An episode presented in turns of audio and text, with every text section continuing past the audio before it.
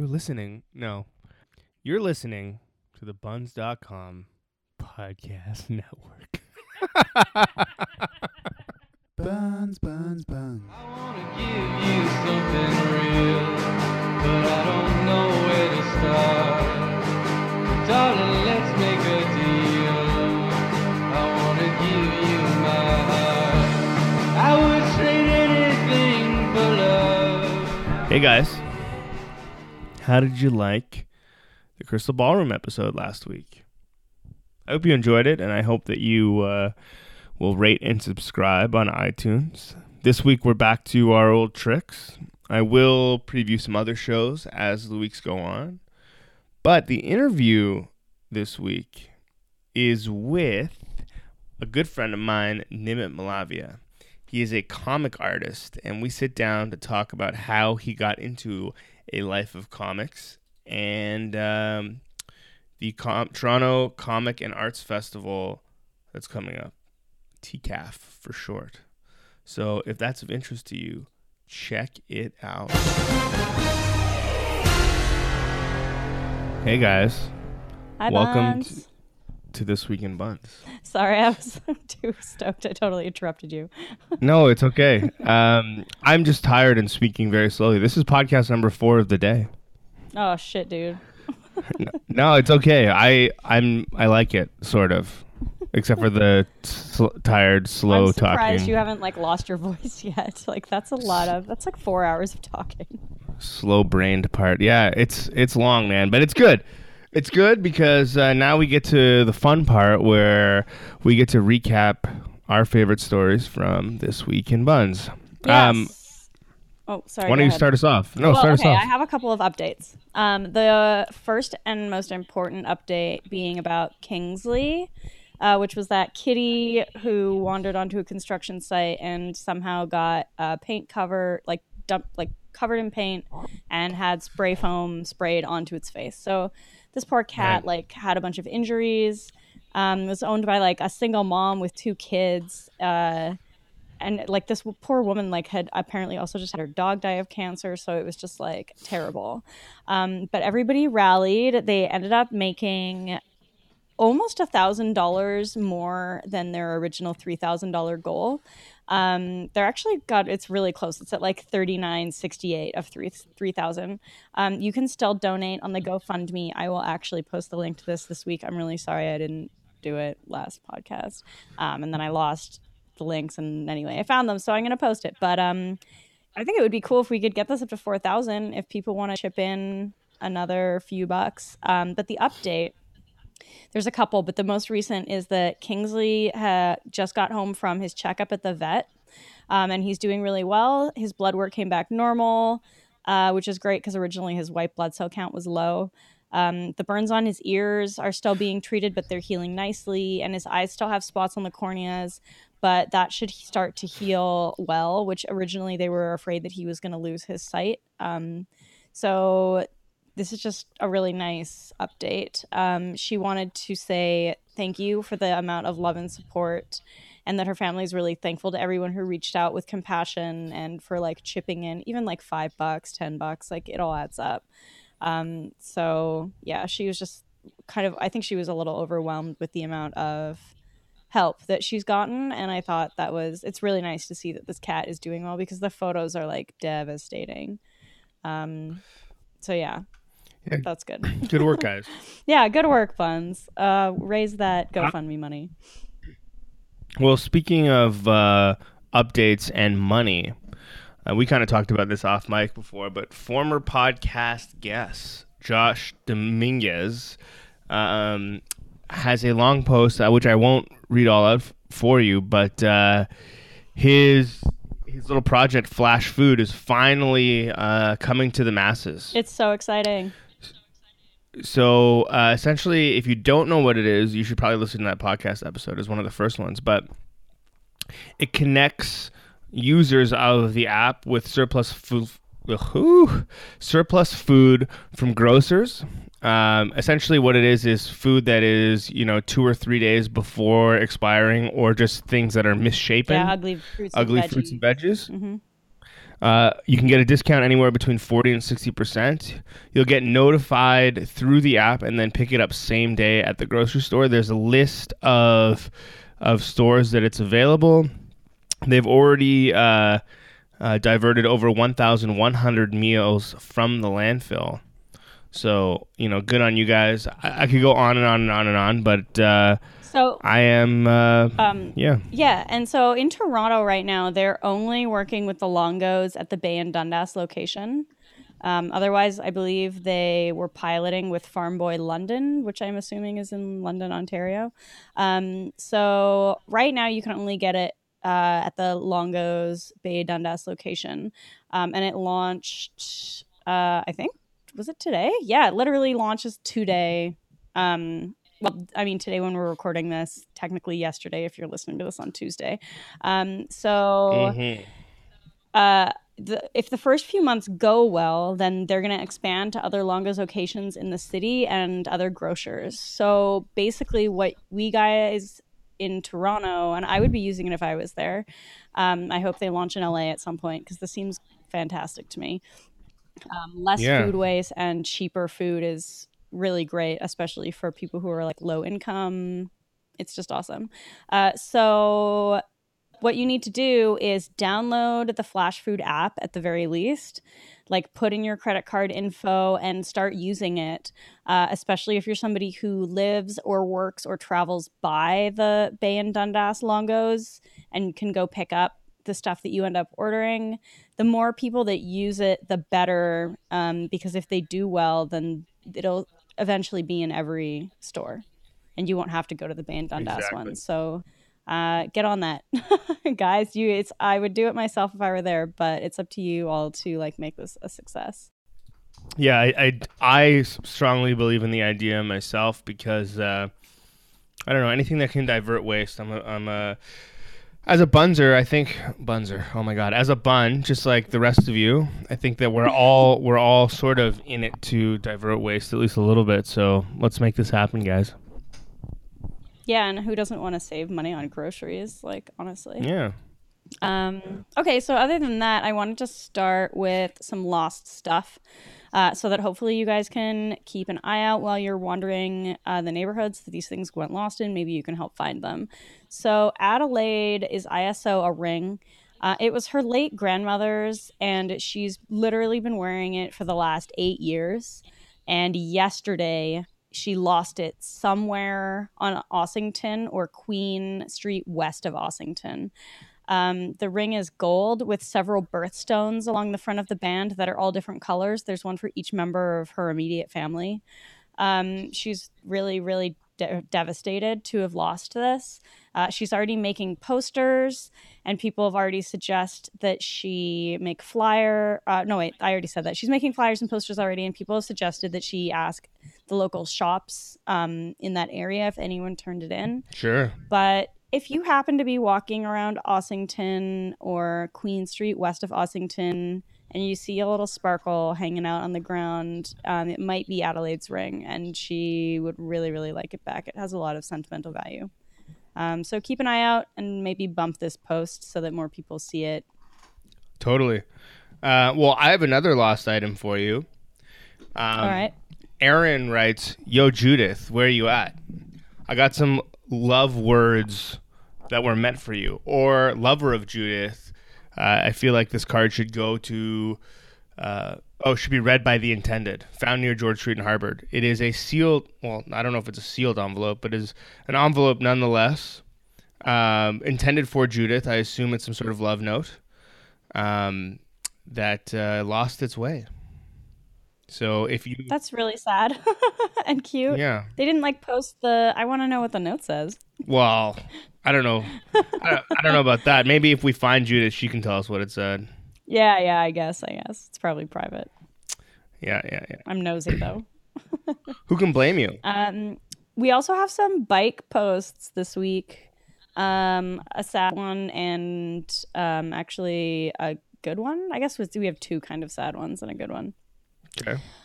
Uh, so first of all, we have photos that Andrew posted of a dude who was stealing someone's bike wheel because he had a flat tire. He was like, "Oh, I have a flat tire. I'll take somebody else's wheel." Like, fuck you.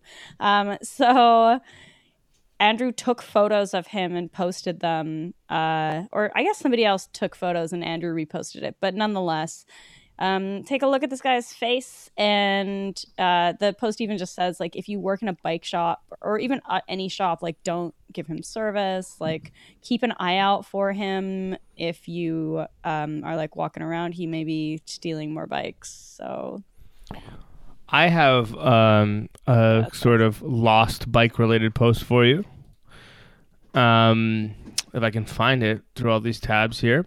So Rob posts ISO, the person who reported having his yellow deep rimmed wheels stolen off their bike while helping a friend move. They have been found.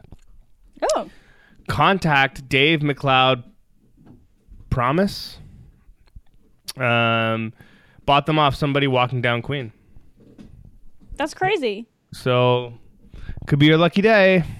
Oh man, who lost yellow wheels? That post sounds vaguely familiar to me, but I I don't know who it was.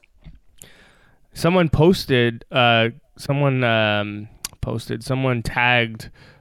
Uh, someone we're about to talk about in the next post. I assume because somebody else lost some wheels, right? Yeah, two hot pink bike wheels. Sargent. Uh, did you see anyone walking away with two hot pink bike wheels in Roncy, Parkdale area? My bike was stripped while I was helping my friend pack for his trip to leave Canada forever. I lost a friend and my bike wheels that day, and I want at least one of them back. Well, maybe this is it. Maybe yellow is somehow, or yellow deep rimmed is somehow pink. Maybe whoever bought the yellow ones is colorblind and they're really pink. Well, I mean, uh, yeah. Who? Hopefully, keep, keep our fingers crossed. Or two people lost their bike wheels, and that really sucks. Um, at least one of them is found. But keep an eye out for the pink ones. Um, he actually posted a link of the like a picture in the comments, um, so you can see what the wheels look like.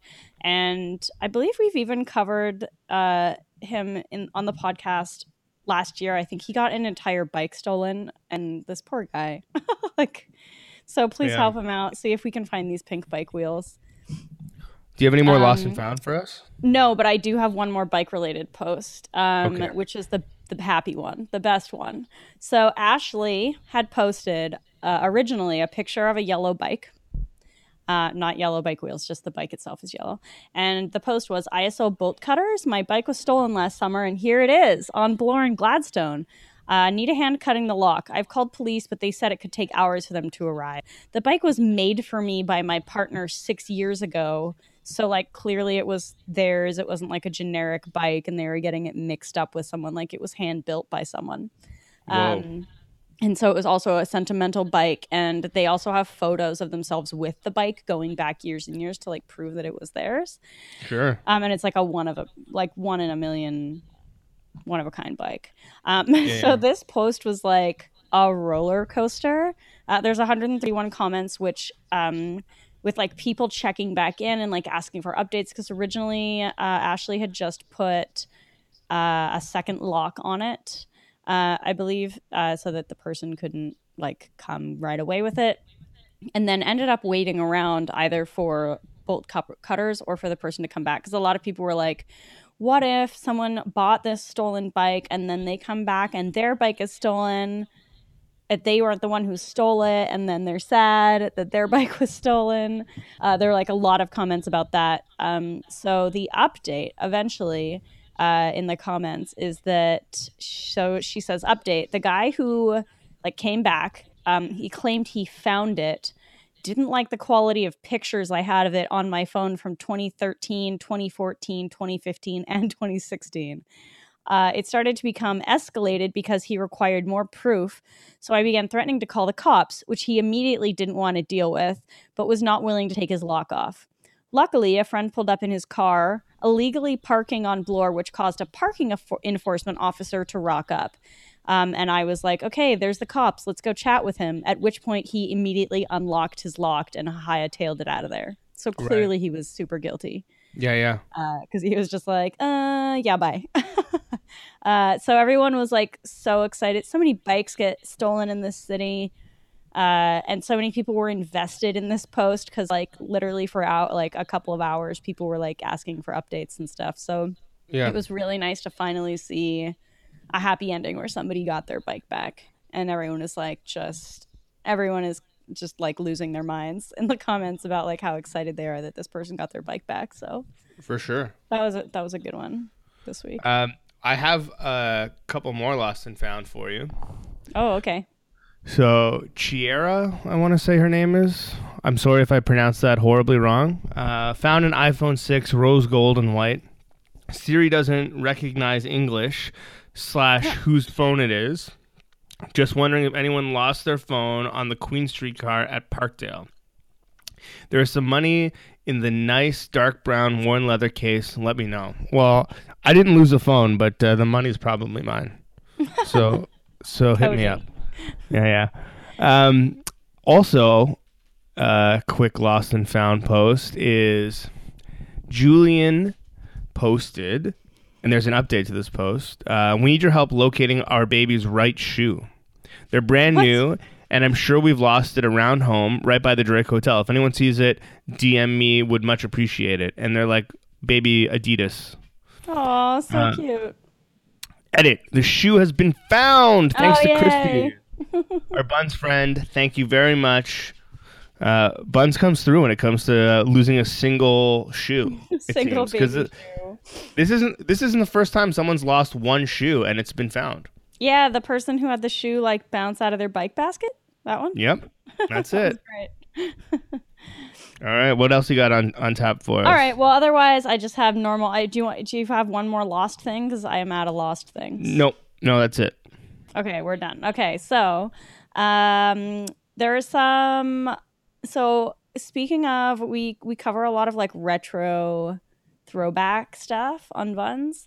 Um, this one you may or may not remember from the many references to drinking it in a lot of classic hip hop and rap songs.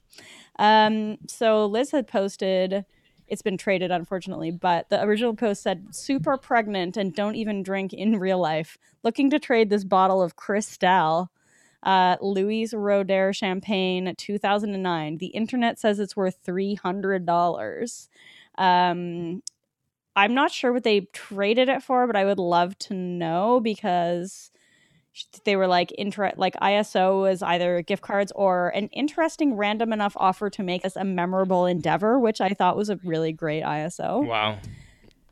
Yeah. Um but uh, yeah, I don't know uh what I I want to know what they ended up trading it for. If you're the person who traded f- for this or let me know. Um maybe I'll ask her and see what it was traded for because this is like a high ticket item and like literally it used to be in like every rap song drinking crystal sweet, sweet crystal. I wish I had some right now. it's beautiful uh it's super expensive i feel like i would feel like bad drinking something that was worth that much money i don't know Uh, you know what? I mean, I guess it's all relative. Not that I would ever. I'm probably in the same boat as you. I don't know if I would ever feel comfortable drinking uh, really expensive alcohol like that. But I'm sure you make enough money and doesn't feel like that much. yeah i mean if it was free i'd be like yeah i'll have a glass but i would never buy it anyway Yeah. what else you got over there I have some ridiculous shit. Uh, this is a hands-free umbrella device, sort of. Um, Go on. It makes you look like a Big Daddy from uh, the Bioshock games. If, if you're familiar, it's like a giant dome on your head. i am Um, hello, fellow buns. This is from Amanda. Has the rain got you down? Are you on the hunt for an umbrella alternative that is hands free? Or have you always wanted to live in a bubble? Well, look no further. This is the new umbrella. It's an umbrella that sits on your shoulders and shelters you from the rain, leaving you your hands free to walk a dog or carry a cake or really do anything that two hands carry do. Carry a cake Yeah. you're gonna need an umbrella for your cake too Then she follows it up with some sort of masturbation joke, and it goes on from there. Because you, because you have your hands free, but uh, right right right right pretty, in the rain yeah, pretty hilarious little device. It's like, um, it's almost like the top of a baby stroller, if you can picture that, and but the front part of it is clear, and it just sits over the f- top half of your body. I'm gonna need to. You're gonna have to send me the link for this, so that I can a post them for everyone else to see and b see it myself. Yeah, it's a, it's a weird little de- I missed this post. weird little device. But uh, yeah, what else you got on tap for us? Well, okay. So speaking of weird little devices, um, something that I love that Buns is really good at is locating obscure devices. So Jessica had posted the an obscure request. She said that her grandpa came over and gave us this broken 70s era Japanese foot warmer and said, "Order me this on the Amazon," which is such a grandpa thing to say. Um, despite many efforts and some weird Google search histories, neither me nor my mom can find anything like this anywhere. Do you have a working pink Japanese foot warmer you're willing to part with? Do you know maybe where to get or order one? Um, and this thing, so when you look at the picture, it looks like it has like a soft terry cloth fabric on it, and it's kind of like a half cylinder that sits on the floor. And then I guess and it plugs in and I guess it heats up and has like heating coils in it and you rest your feet on it. So it's kind of round so your feet can like like really get all in there so your feet warm up. Right. Um and I was really amazed when the fifth comment on this is from someone a bun who seems to be living in Japan. Um and posted a link uh, saying this looks like what you're looking for. I don't know if it'll ship to Canada, but it's on Amazon here, and then it's like a link to the exact foot warmer on Japanese Amazon. And like the person who posted this was so excited that finally they found it, and apparently they have family in Japan, so even if they don't ship it to Canada. She can order that, ship it to the family in Japan, and then they can send it to Canada. So this one was a success all around. Buns Detective Um, Agency at it again. Yeah, amazing. it was so good. I like it. I like it. I don't really have uh, anything sort of weird like that, but this is uh, this is an interesting one that I, I kind of enjoyed, which was Justin said, uh, "Okay, internet buns, I need your help. I'm a drag queen who's doing a Mandy Moore performance this weekend. I've been trying to locate season two, episode two of MTV's Becoming." The show from 2002. There's a lot of twos in there. Um, it's the Mandy Moore episode I can't find. Please help me. I bas- I found basically every other episode of the show, just not that one, and I need it. Help! Someone help me! In exchange, I will pay your cover at the show this Saturday and buy you a drink. Please help. So this the question post was amazing. the question is final update. Uh, I Wait, think it's this had a really weird update. Um, he like this person ended up contacting someone who worked at MTV. Yes. Um, and she was willing to help him, but then uh, I don't know if they worked at MTV, but someone who had the episode. But then it says, uh, in the screenshots from the chat, okay, I feel so horrible. My mom said she can't find the tape. Oh no. Okay, there's Yeah. like multiple um, updates on this. So originally, the up- one of the updates was they contacted the woman on Facebook who was on the episode, who became Mandy Moore, um, and he was like, "Pretty sure I just blew her mind. She has a copy and is going to see what she can do for me. I'm hopeful, but still on the hunt. So maybe that is the person who Yeah, that must be the person. But Yeah. also, so update two, I called Much slash MTV here in Toronto, spoke with a fab woman and explained the situation. After about 10 minutes of her laughing in the phone because she completely forgot that show existed um, and she thought it was hilarious, I plan on using it for drag, she gave me some info. Apparently, they wouldn't likely have a copy of it at the studio because of how old it is and because it was under MTV America at the time. Uh, so they wouldn't have owned a copy, but they would have rented one from MTV. She did have some really interesting information, though. The episode in question was removed from MTV's digital archives. She has no idea why. Either there was a licensing licensing issue or there was content in the episode they aren't allowed to show anymore. Um, but she did say she's having a meeting with MTV people today and that she's having a pretty slow Tuesday, so she's going to see what she can do. Um, Wow. And that they keep all of their old VA- VHS tapes of the shows on an offsite facility in Burlington. Um, and since he gave her the season and episode number, she should be able to look it up and see if they have a copy floating in the archives there. This is, and he's even like, this has turned into an episode of the mystery show. Why did MTV remove the episode? Why is it not online? What are they hiding? Where is becoming Mandy Moore? Uh, which is hilarious. I don't think there's any answers for this yet. I don't think anyone figured out why they like removed it from the archives.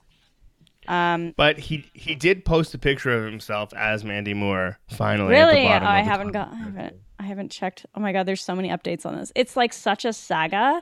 Um, I, yeah, I guess there's no such thing as this episode anymore. Um, unless there's a bun somewhere that has a weird taped version, like at their mom's house on a VHS.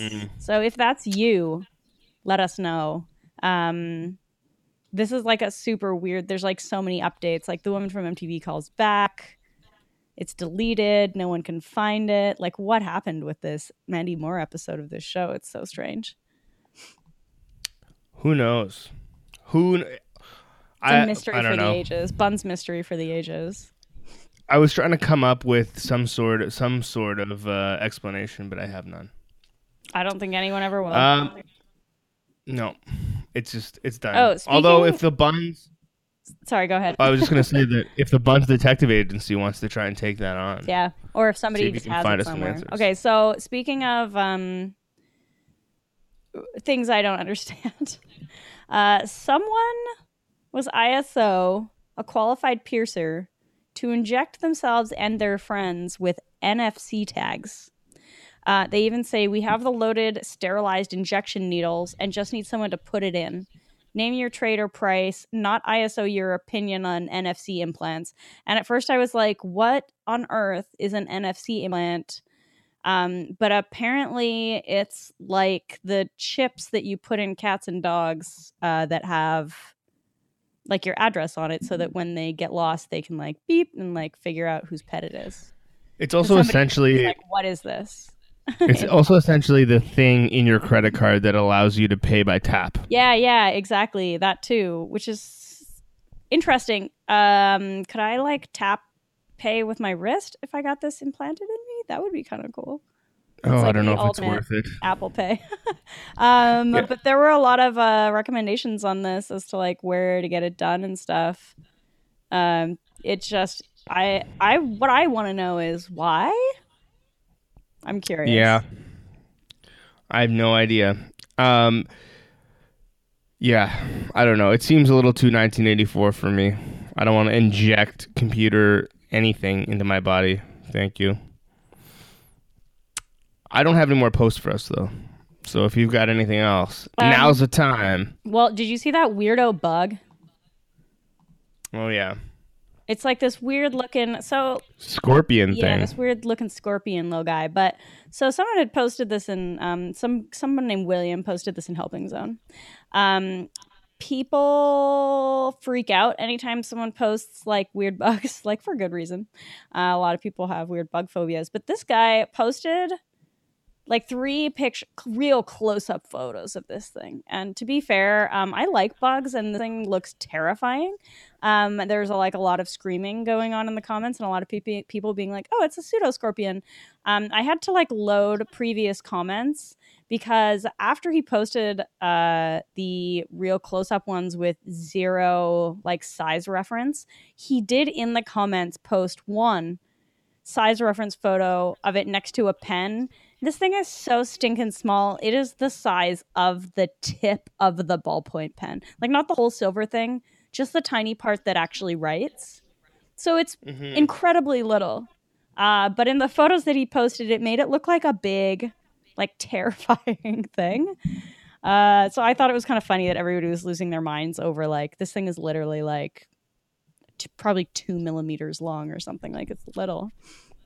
It's all about perspective. Um, mostly people s- suggested killing it with fire, uh, but a lot of people strangely knew what it was. I'd never heard of a pseudo scorpion before. But uh, Neither. but it is It's creepy. it's it's new to me.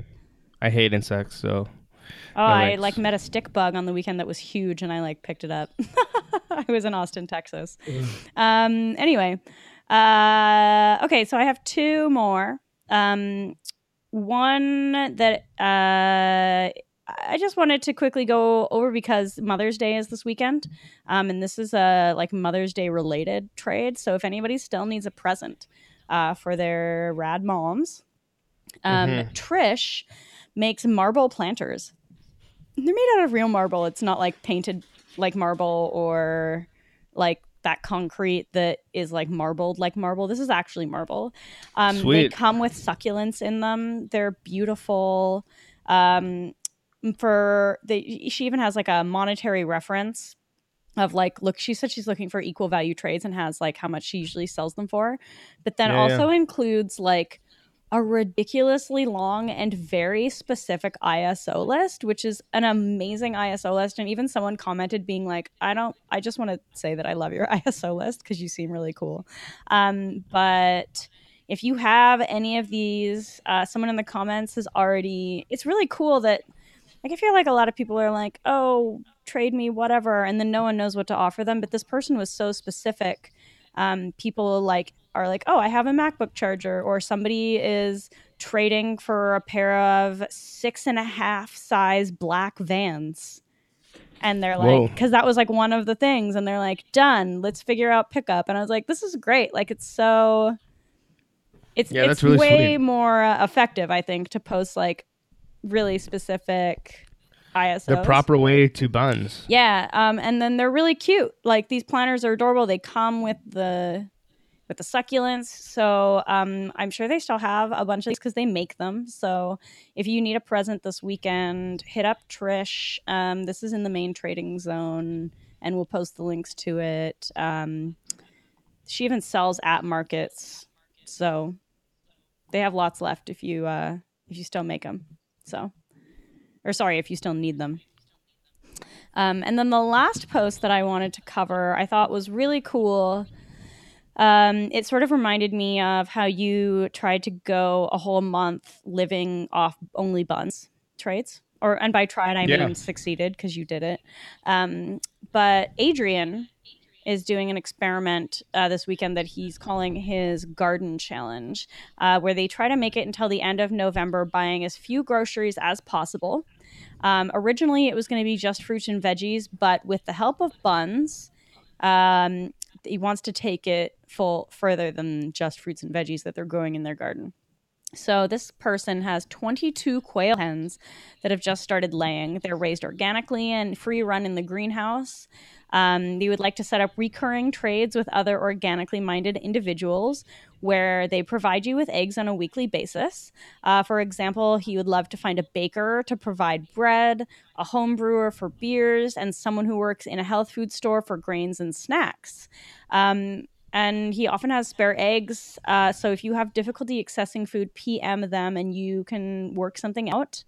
Um, and yeah, so I thought this was super cool. There's like a picture of the little quails being adorable and a picture of the little spotted quail eggs being tiny and adorable. Um, and there's already some people like offering their like food trades to each other and stuff. So if you want quail eggs and you have some stuff you'd like to trade uh, for it, hit up Adrian and let's see if we can actually help him get to November without buying groceries. I feel like that's a, such a cool challenge. Definitely possible. I feel like Buns can make that happen. Yeah, lots of people have like gardens in their backyard, and if you're growing something that maybe they're not growing, you can trade that for the eggs. So that's kind of cool. Awesome. Well, stay tuned for my chat with comic book artist Nimit Malavia. He has done covers for comics like Wolverine Jubilee, uh, Fables, uh, I don't know, a bunch of shit.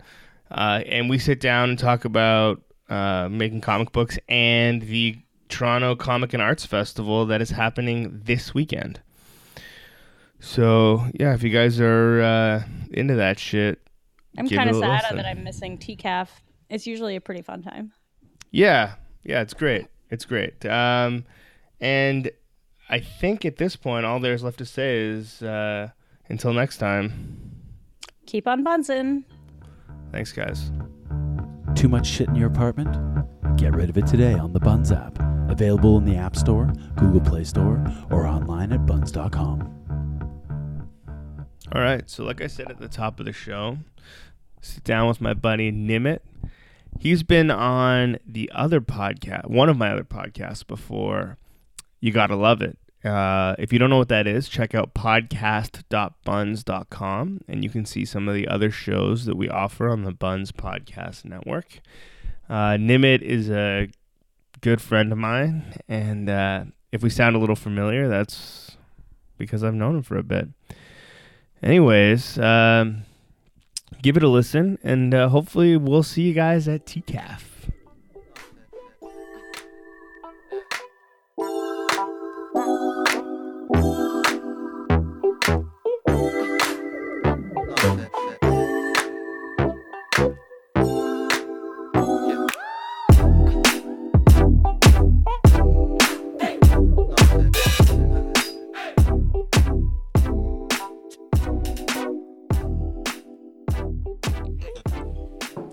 Hydrate.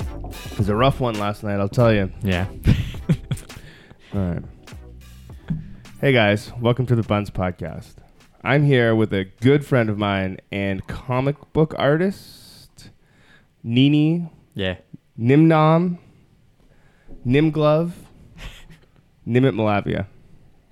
He, uh, I know Nimit because you went to school with uh, Andrew and Daryl, a bunch of my friends, essentially. I don't know, none of them have been on the show, so I'm not Oh, sure no? why I'm using them uh, Are you allowed to talk about your other on a first name podcast basis. Yeah, endeavor? yeah. So uh, all of these people, including Nimit, have been on the other podcast. Um, you gotta love it. So you guys should check that out. Podcast.buns.com. But uh, yeah, I don't even know when I first met you. But then all of a sudden, people are telling me like, "Oh yeah, he's he's drawing covers for some of your favorite comics." But before we get to that, let's start at the beginning. Uh, where did you grow up? I grew up in Ottawa, Ontario. Um, small little town or small little part of it called Nepean. I don't know if that means anything to anybody.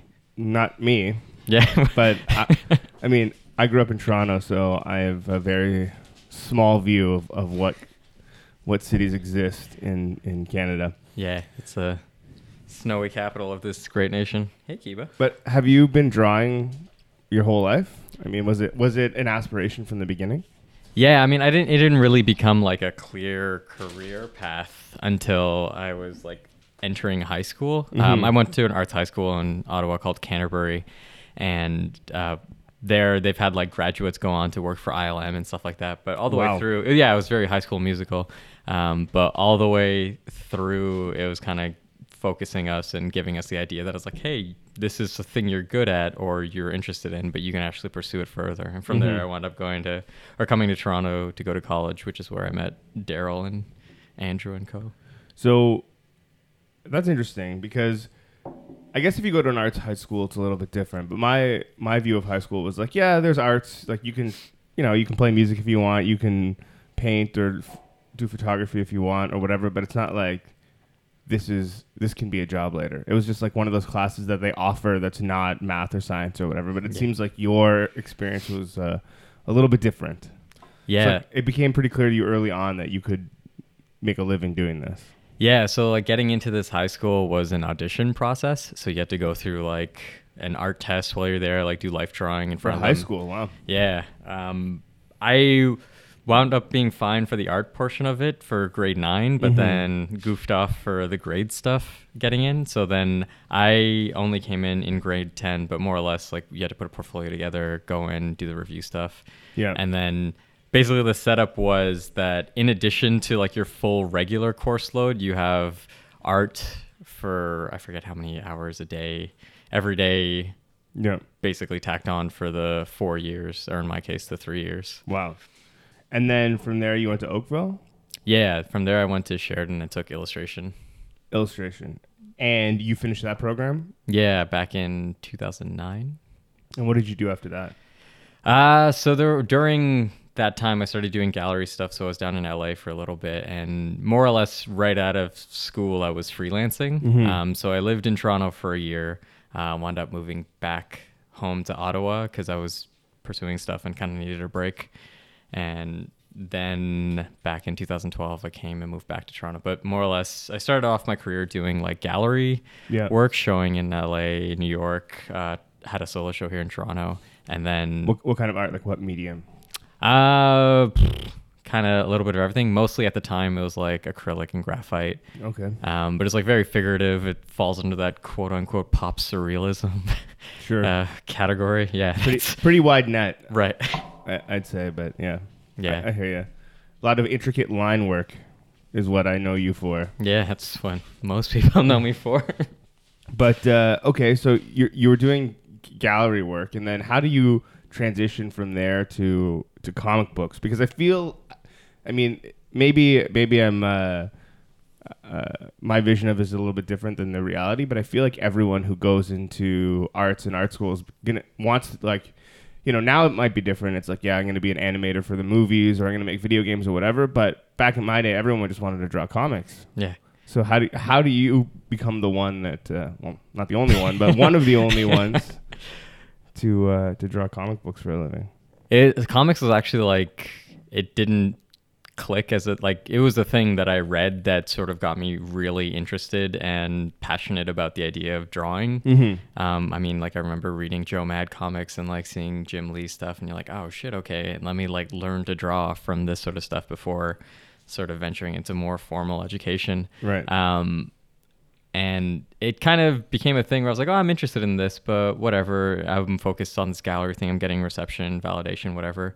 Um, and then uh, I think it was just going to like a fan expo and like exhibiting there. And then actually, the first fan expo I went to uh, was where I sort of got scouted to do covers for them, uh, by, for by Marvel to do covers for them. Sorry. Really? So how do okay? Let's let's go through that whole process Sure. because I feel like that's a story in of itself. Like, so you're you have a booth like on Artist Alley or something? Yeah. Um sorry to though this is kind of well trodden uh territory, but it's like yeah, so it's uh me and a friend we uh, shared a table at artist alley and then we're just exhibiting for the weekend Mhm. and uh, I had like you know I took about a month before Fan Expo to be like ah you know what I'm kind of burnt out on just doing personal work for gallery stuff Yeah. uh, let me try and redirect my stuff towards a more commercial client or just sort of make things for me again and see how that goes Right. and so I more or less put together a, a small portfolio. Did like eight or nine personal pieces and like started doing prints and stuff. Set up an online store, uh, and so I brought a lot of those prints to the Fan Expo. And And this wasn't this wasn't like uh, you know your rendition of a Marvel character or something. no, these are totally like my own narratives that I'm working up. I'll like you know some of them for assignment, like oh watch the diving bell and the butterfly, and then I'm like oh cool, well let me do an illustration based on that. Or Sure. there's like uh maybe there was a show involving like the Twilight Zone. I'm like, cool, let me do a thing. It's got vampires. Why not? Let's put that in there. And Right. then I was just sort of like putting out other personal pieces based on whatever and experimentations. And when I got to Fan Expo, uh, my friend Martha, who I was tabling with, uh, she was living in Toronto at the time, and she was pretty tight with a lot of who are now my studio mates. Um, they were coming by to say hi to her, and then they're like, "Oh yeah, who's this? Oh hey, your work's pretty good. What's up? what are you What are you doing here?" Yeah. And like one friend in particular, Kalman Andrasofszky, uh, he saw my work and he was like, "Oh shit, dude! Like CB would really dig your stuff. Like that, you would totally fit with his line." And CB was at the time the then uh, senior VP of talent uh, at Marvel, and now he's gone on to sort of manage their uh, like Marvel Asia Sure. kind of thing. But he brought him by and was like, "Hey, this stuff looks like the kind of thing that you're needing." Um, and so Kalman put me in touch with him, and then next thing I know, I get a call from Janine, who was my editor, and she's like, "Hey, we gotta like." There was one piece that I did, which was uh, a vampire holding a wolf.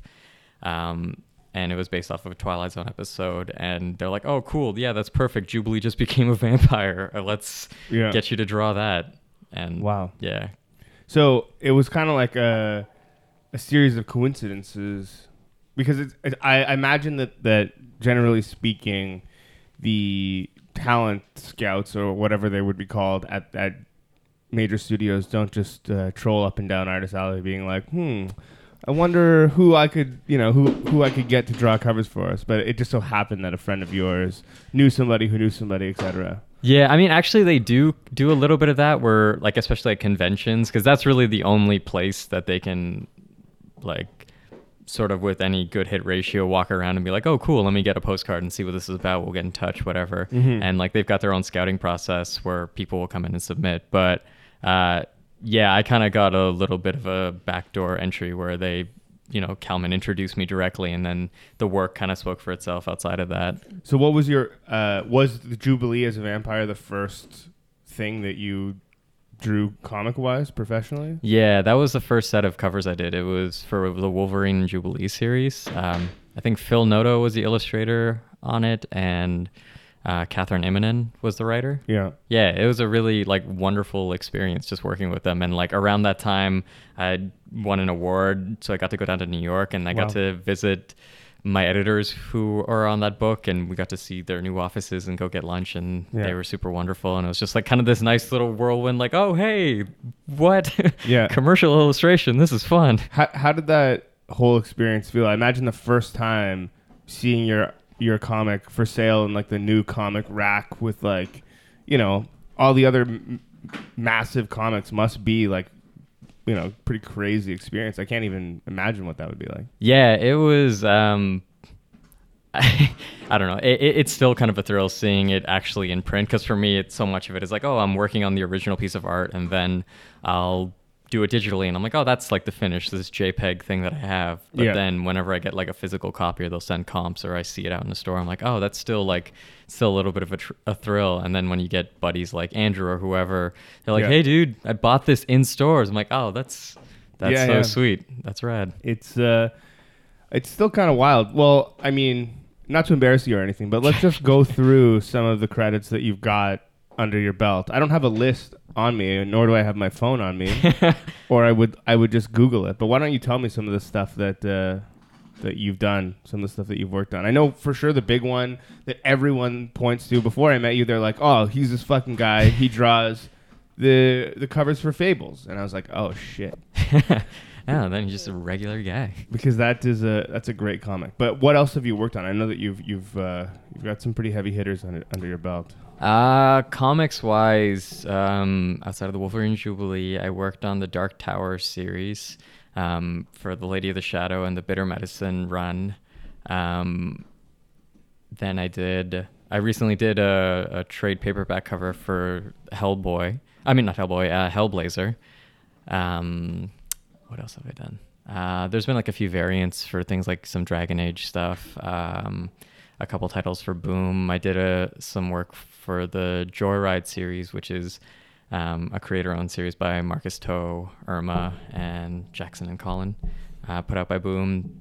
Oof, And then I uh, I got an email a little while ago, not that long ago, from I am 8-bit about a limited sort of video game thing that you were doing. Oh yeah, right. Um, so then once we move out of comics, there's I've done some vinyl work for I Am 8-Bit where we did the Last Guardian vinyl as well as the Abzu vinyl. Um, I worked on uh, in terms of film stuff, um, the Abraham Lincoln Vampire Hunter movie. Oh, we shit. did, yeah, we did uh, an animated short on that, and my director Javier Soto he brought me in as like like the lead character designer and sort of environment artist and mood artist, um, as well as like a production designer. So we got to do kind of top to bottom on that sort of stuff. That was actually like a really incredibly wonderful project where I feel like I got to experience a lot of the more extravagant side of being brought onto a project where we got to do the full like New York Comic Con. Like I do a poster for the release. We get to do a panel at the convention. Um, Wow. We get flown down. Like you know, Fox is sort of making us do like a media blitz where we do like a full uh, roster of like interviews in one day on Right. the phone, and then um, you know, it's just sort of getting featured everywhere. A lot of people are getting to talk about it and whatnot. Oh. Um, We have a guest. Ooh. oh, Kiba. Yeah. Okay. So, um, it's not just comics then that you you focus on. Yeah, I mean, no, I'm. Mm, my career's sort of been like a little or I've been lucky enough to be able to do work in kind of a lot of arenas. Like there's been some mural work. It, Yeah. I still continue to do gallery stuff, and like whenever there are fun commissions that come by and and are nice inter, uh, nice freelance jobs, it's I'll sort of take on whatever it is. Right. Nice. Um, but mostly the focus these days has been more towards like uh, doing some more creator-owned stuff.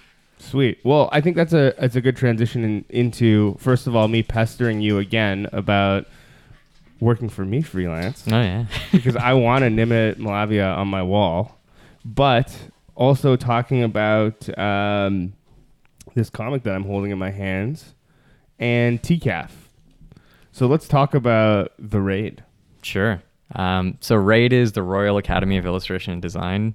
We've shortened it down to RAID Studios because we are currently just a, a more of a studio and less of an academy. Yeah. Um, but we're located in downtown Toronto. Um, there's about 16 members of us. Uh, some of our more notable members are Ramon Perez, Francis Manapul, Marcus To, Scott Hepburn, um, Irma Kniivila, Tonci Zonjic. Mhm. God, I should just start listing everybody at this point. but uh, yeah. yeah. uh, Anyone you leave out, they're gonna be like, "Hey, fuck yeah, that hey guy." man. the fuck? Why'd you leave me out? Yeah. Um, but yeah, we're we're sort of a, a, a collective and a cooperative studio, and in the last uh, year or so, we're moving towards uh, self-publishing our own anthologies and putting out or generating our own IPs and So- stories. I know that you guys had a, a long stretch of tables at last year's TCAF. Uh, are you going to be doing that again? Uh, I'm not sure how many tables we're getting. Yeah. Uh, but, But yeah, you- we'll you'll be, be there. Yeah, we'll have a presence there again this year, and we'll have a copy of the anthology primer that we put out recently, along with you know trades from uh, Yeah. some of our studio members. Well, okay, so let's talk about TCAFs more specifically because I think that a lot of people now know what Fan Expo is in Toronto, but TCAF it's getting bigger for sure. And last year was almost like out of hand, but it's still not unless you're like in the comic world. Pe- I, I I feel like there's a lot of people in Toronto who or, or from anywhere really who would come to Toronto to go to this event if they if they knew what it was or more about it. Can you kind of explain to people what TCAF is? Sure. Um, I won't go into too many specifics because I probably don't have them off off the dome. But Yeah. it's a Toronto Comic Arts Festival. Um, it focuses more on independent indie comics. Um, and brings in different publishers from around the world. It's the I'd say it's the comic equivalent of TIFF um, Yeah. in Toronto, and it has the same sort of like praise and appeal. And um, it's my, personally one of my favorite conventions to go to. Yeah, me Um, too. I mean, it can get a little bit busy, but you find things there that you would never find anywhere else. Yeah, and they bring a lot of artists from all around the world that you know just normally don't get seen in like a, a fan expo, for example. Like it's less in the mainstream, and so you have like publishers like Koyama Press and Nobrow coming in and bringing artists in from like Japan. Um, you know, I think who was the guy who did Tekkon? Um, Oh shit! yeah, I forgot his name. Um, I'm, but I'm really bad with names, but I know exactly who you're talking about. yeah, he did like a, a big panel and talk last or a couple of years ago, which was really cool. Um, I have yet to go to any of the talks. I feel like I should probably soak that in if I can this year. But uh, yeah, okay. So and it's where is it located? It's at the Toronto Reference Library, um, and as well as they've expanded to the Masonic Temple, which is where uh, our studio will be located. But it's a free to ad- a free admission event, and it's super cool. And what are the dates? Um, I'm not sure exactly. It's next. Well, it's Saturday. definitely next weekend. So I would say the what 13th, 12th, something like that. yes, exactly. It's the 13th and 14th um, of May. Okay, I think it's Mother's Day weekend. It always falls on that because I'm always here for that, and I neglect my mother. I Oh, just Nimit, Nimit. continue this trend of being a bad son. Well, you know, you gotta gotta make that money, I guess. but uh, yeah, let's so let's uh, let's go back into raid here because I know that uh, I have a comic in my hands, but it's going to lead to something bigger. You were telling me earlier off mic. What what's uh, what's the plan here? Yeah, so that's like a. I think it's 24 pages. Um, we have a, a lot of short stories from uh, some of the studio members, namely Eric Vetter, Irma Kniivila, Tonchi Janik, uh, Ian Herring, and then some previews from a few others in there. But this was a, a primer for us for a larger anthology that we're putting out in the fall. And it'll be the first anthology from this current iteration of the studio. Do you know when in the fall that comes out? Um, we're not gonna lock down any dates, but Okay. likely around Fan Expo time. And And then if one was not going to Fan Expo, where would they get it? um, head over to theraidstudio.com and you can subscribe to our mailing list and there um, we'll let you know. As well, you can just follow the Raid Studio on Instagram or Twitter.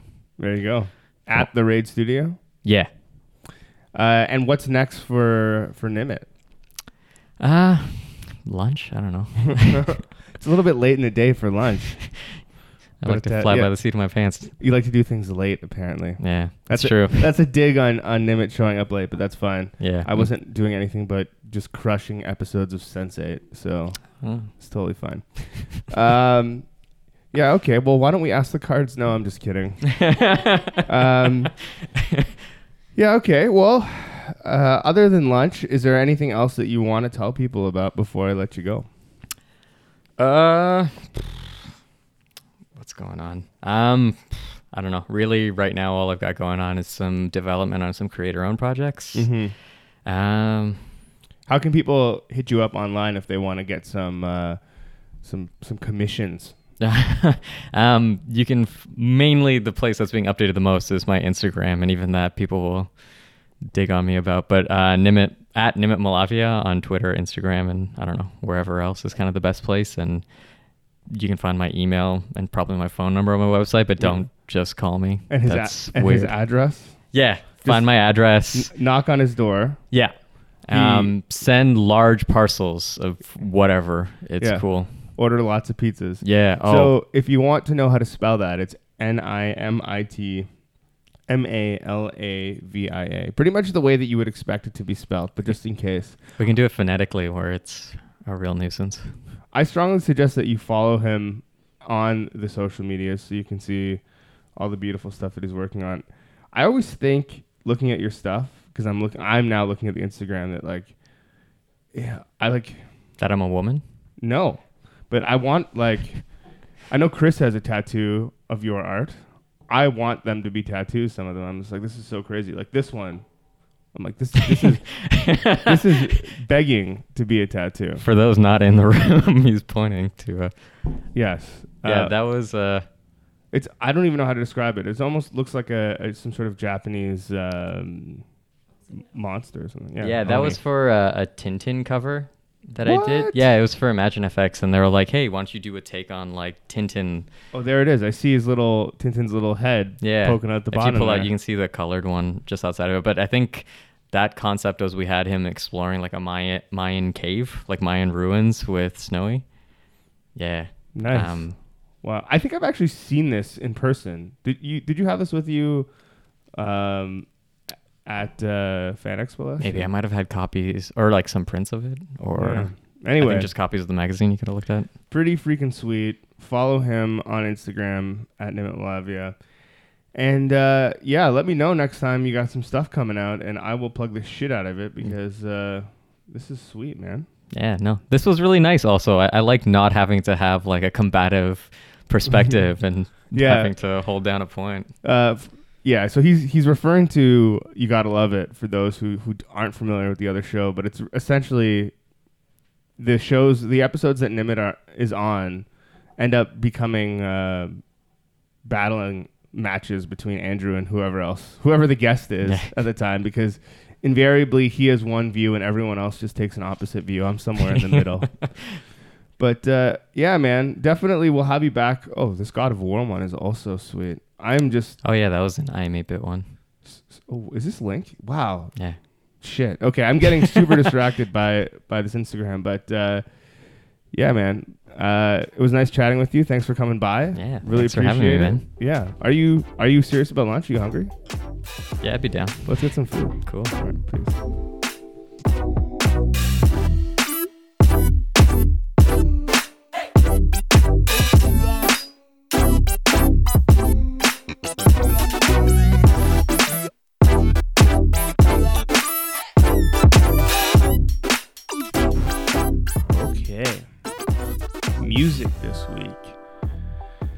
Comes to me by somebody by the name of Cole, I believe, Cole Harrison. Polyrhythmic Molasses, aka The Counts Music. I don't really know too much about this because I just got a zip file in the mail that I'm just going to blindly open because that's just how I roll. And I'm going to play one of these songs for you. I'm not sure which one, but uh, yeah, if you're interested, check out the show notes at podcast.buns.com. I'll have a link to their socials and whatnot. Here is that long name that I just said. Thanks, guys. Until next week.